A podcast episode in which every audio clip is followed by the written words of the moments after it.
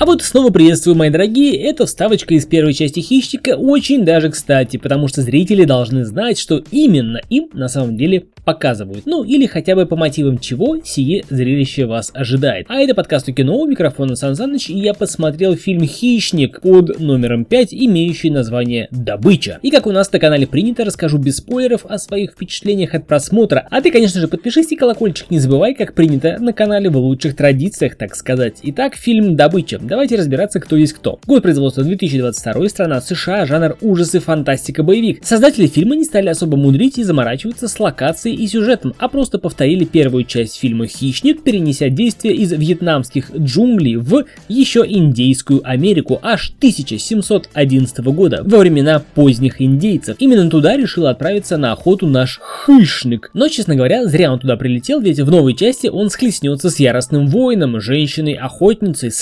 собирательницей, изобретательницей томагавка бумеранга Нару. Вся мотивация ее действий, причем любых действий, описывается одной фразой «Вы думаете, что я не умею этого делать, и именно поэтому я буду это делать. А вот интересно, если бы ей сказали, что она не может чихать ухом, что было бы тогда? Любопытно. Но вернемся к нашей истории. Что называется дано. На индейской равнине обитает Нару и ее племя. Опытнейшие охотники племени – мужчины. Так уж было заведено в те времена. Мужчины ходят на охоту, женщины занимаются собирательством. Ну, традиции такие, что тут поделать. Но Нару плевать, она же не как все. И она единственная чует и видит больше остальных. Она же пытается защитить свое племя от одного из первых высокоразвитых хищников, высадившихся на земле в 18 веке. Что можно сказать о фильме в целом? Интересный и не напрягающий сюжет, красивейшие пейзажи и неплохо сделанные графикой животные. Выжат максимум из боевых постановок, музыка и неплохие спецэффекты. Все присутствует. В общем-то, фильм не скучный, если особо не придираться и не акцентировать внимание на каких-то отдельных вещах. Но так и хочется добавить, что отлично передана атмосфера первой части фильма «Хищник» со Шварценеггером. Режиссер, опираясь на первую часть фильма «Хищник», подошел к делу с огромной любовью к оригиналу. Он умело представил зрителям новые тренды и современные возможности компьютерной графики. Сюжет, по сути, повторяет сценарий первой части, но все равно стоит отметить, что он не сильно затянут и вызывает интерес